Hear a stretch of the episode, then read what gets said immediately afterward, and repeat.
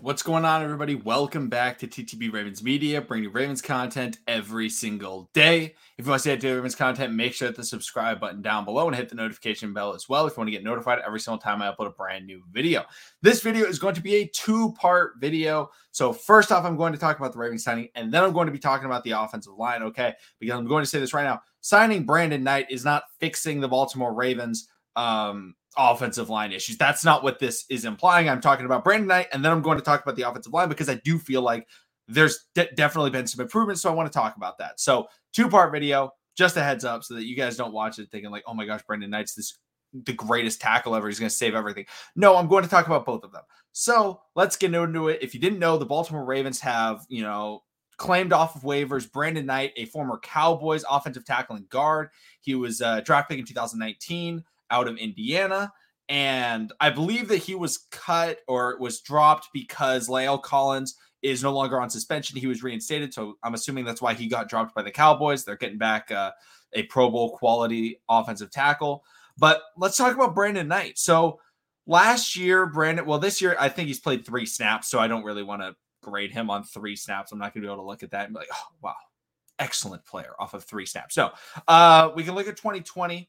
You look at his stats, PFF grade of a 48.5, 774 uh, offensive snaps played, one penalty, and six sacks allowed. And six sacks may seem like a lot.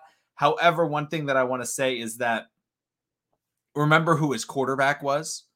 No longer was it Dak Prescott. He was blocking for Ben DiNucci and he was blocking for Andy Dalton those players, one, they couldn't escape the pocket. They couldn't get away from pressure. They couldn't avoid anything. And two, the offense was so stalled that I feel like it definitely played an impact on how often they were taking sacks. Because when you see Dak Prescott playing, Ezekiel Elliott's getting bigger rushing lanes. Okay, because uh, the passing game is working much better. Dak Prescott can evade pressure, um, and all those types of things. So what I want to look at is I want to look at his rookie year, 2019, um, where he he I think I think he played decently. Uh, his PFF grade is only a 61, but the thing that I want to look at offensive snap plays 109, zero penalties, and zero sacks allowed. So when he's playing with a quarterback that can escape the pocket, be mobile, um, and an offense that is succeeding, he's able to perform. And I'm not I'm not saying that he's going to come in and be the starting offensive tackle, but I do feel relatively confident with the Ravens being able to put him in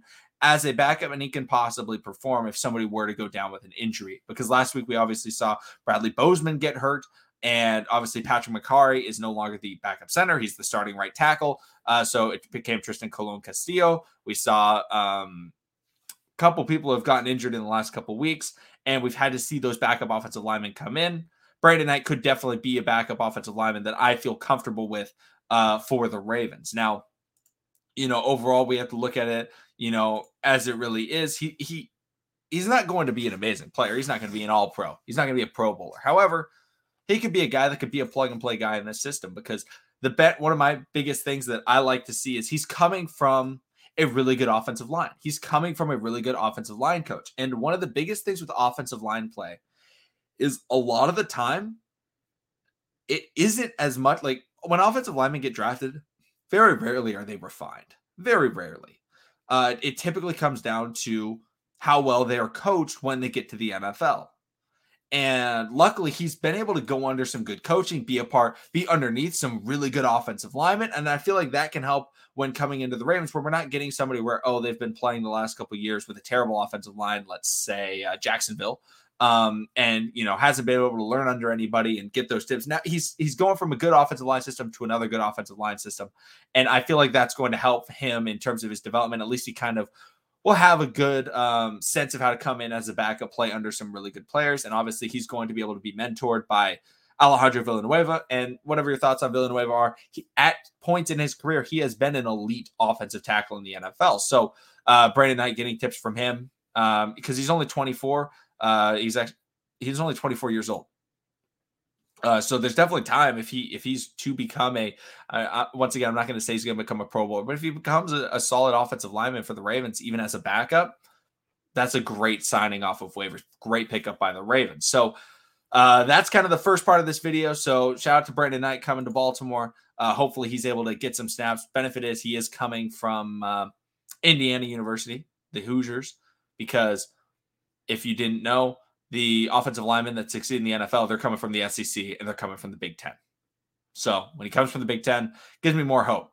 Uh, it's a lot more rare where you see an ACC, a Big 12, a Pac 12 offensive lineman that has had a lot of success. It happens, but I like to see him coming out of the, the big boy conferences uh, in college football. But that's it on the Brandon Knight part. Now I'm going to talk about another thing uh, with the Baltimore Ravens, which is the offensive line, because I felt like, you know, it's kind of connected. Talk about an offensive line in the Ravens side, but I want to talk about the offensive line as of late because it seems like it's been getting a lot better.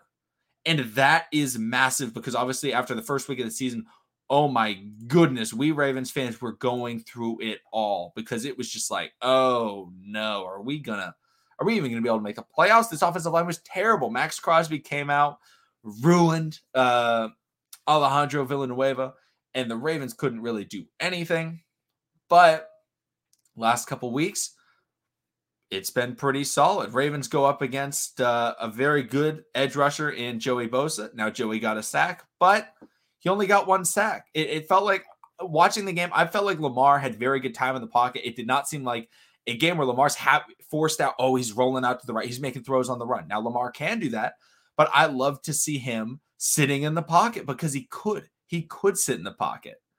And those are the biggest things that I see with the Ravens is yes, he obviously has the ability to escape, but he wasn't needing to use that ability constantly. And the Ravens offensive line in the run game absolutely dominated. So I think it's it's a very good sign for the year to come in that the Ravens offensive line has been playing very well. They they dominated against the Chiefs. They played very solid against the Chargers.